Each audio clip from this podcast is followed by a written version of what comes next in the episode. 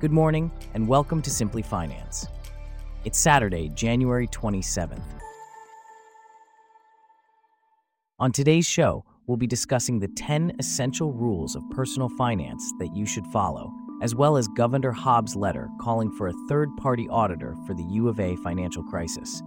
Plus, find out why only a few Tuolumne County candidates filed correct campaign finance reports on time. This coverage and more up next.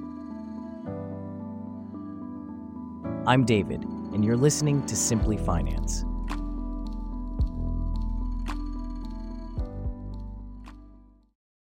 We start off with the understanding that personal finance is a crucial aspect of our lives, involving budgeting, saving, investing, and making informed decisions about income and expenses.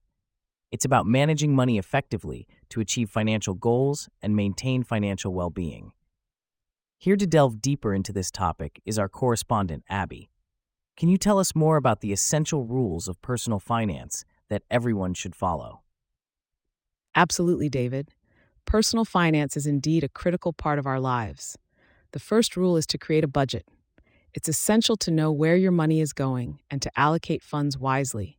This helps in controlling spending and saving more.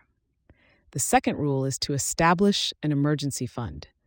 This is a safety net for unforeseen circumstances such as job loss, medical emergencies, or unexpected home repairs.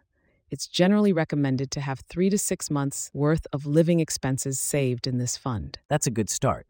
What about managing debt? That's another crucial aspect, David. Managing debt strategically is the third rule it's important to understand the difference between good debt and bad debt. Good debt is an investment that will grow in value or generate long term income, like a home mortgage or student loans. Bad debt, on the other hand, includes things like credit cards or other high interest debt.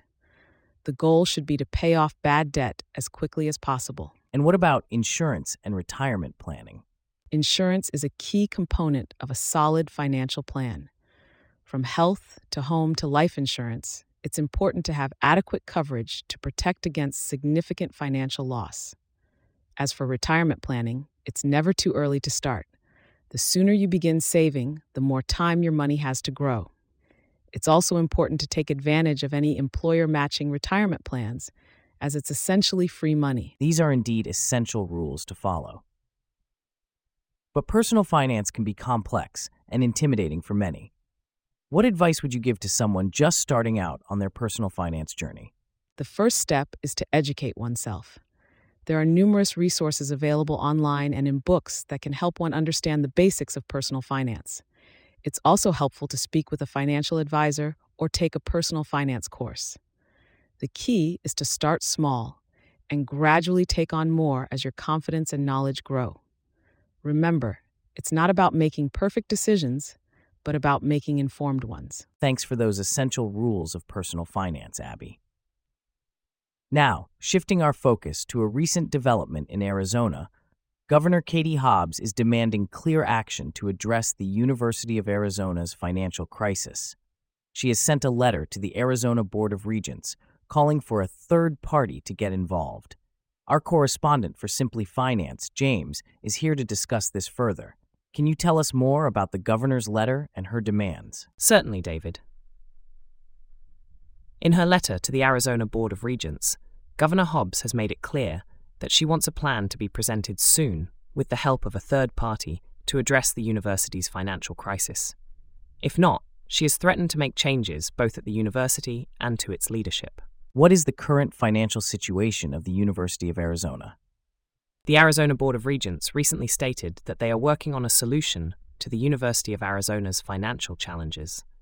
They also clarified that the $240 million shortfall announced last year is more like $140 million. However, Governor Hobbs has criticized this as too little, too late. What are the specific actions that Governor Hobbs is calling for? Governor Hobbs is calling for a third party to audit the university while reporting to her and the Arizona Board of Regents. She also wants John Arnold, the acting chief financial officer at the university, to step down from his role. She has demanded a plan by February 9th and an explanation by February 20th regarding the university's acquisition of Ashford University last year to make it the University of Arizona Global Campus. How has the Arizona Board of Regents responded to Governor Hobbs' demands? Fred Duval, the chair of the Arizona Board of Regents, has acknowledged the situation and stated that they are going to fix it. He also mentioned that they will be announcing the details of their plan next week and will be joined by a team of national higher education finance experts for a third party forensic analysis. The university has received the letter and is currently discussing it, but has not yet made a formal comment. Thanks for the insights, James.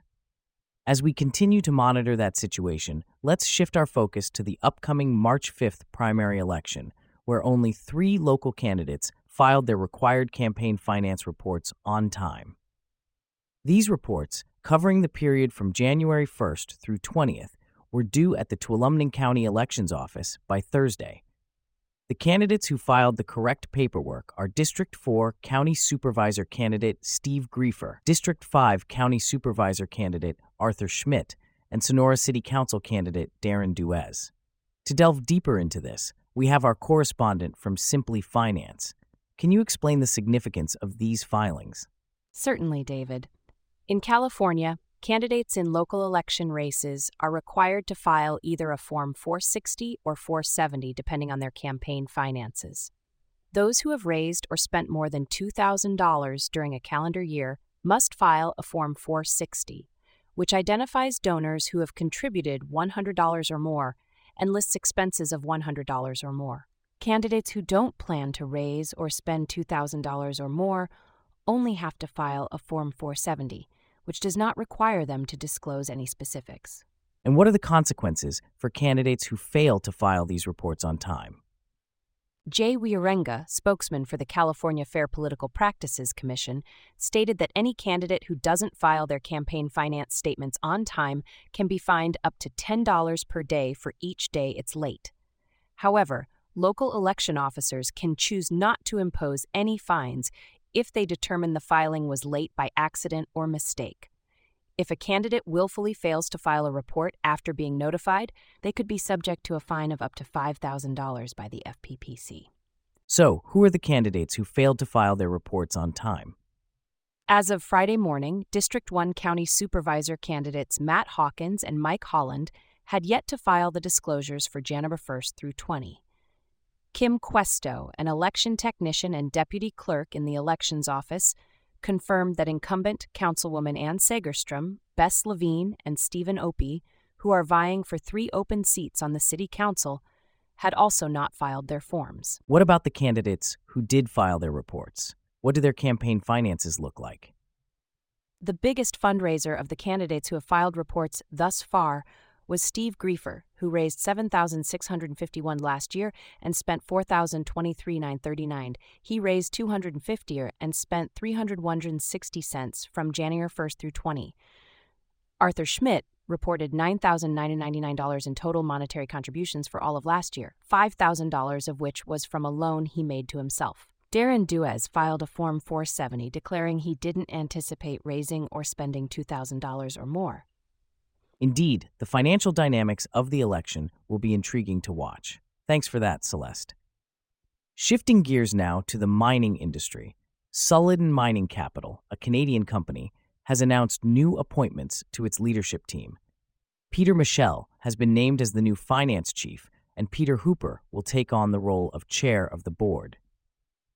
These appointments come in the wake of the resignations of Ryan Ptolemy and longtime board member William Clark. Here to discuss these changes is our correspondent, Michael.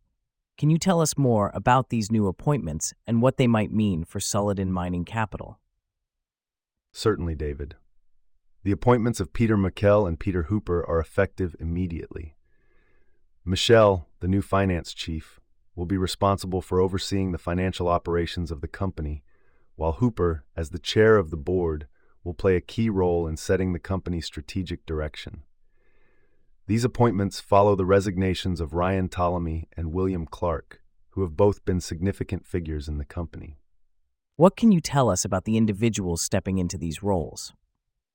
Unfortunately, the information about the backgrounds and previous roles of Peter Michel and Peter Hooper is not detailed in the article. However, given the importance of their new positions, it's safe to assume that they have significant experience in the mining industry and in their respective fields. And what might these changes mean for the future of Sulliden Mining Capital? Leadership changes like these can often signal a shift in strategy or direction for a company. While it's too early to say exactly what impact these appointments will have, it's clear that Sulliden Mining Capital is entering a new phase of its development. The new leadership will likely be focused on navigating the company through this transition and setting it up for future success. Thanks for the insights on the recent leadership changes at Sulliden Mining Capital, Michael. And with that, we wrap up our stories for today. Thanks for listening to Simply Finance. We'll see you back here tomorrow.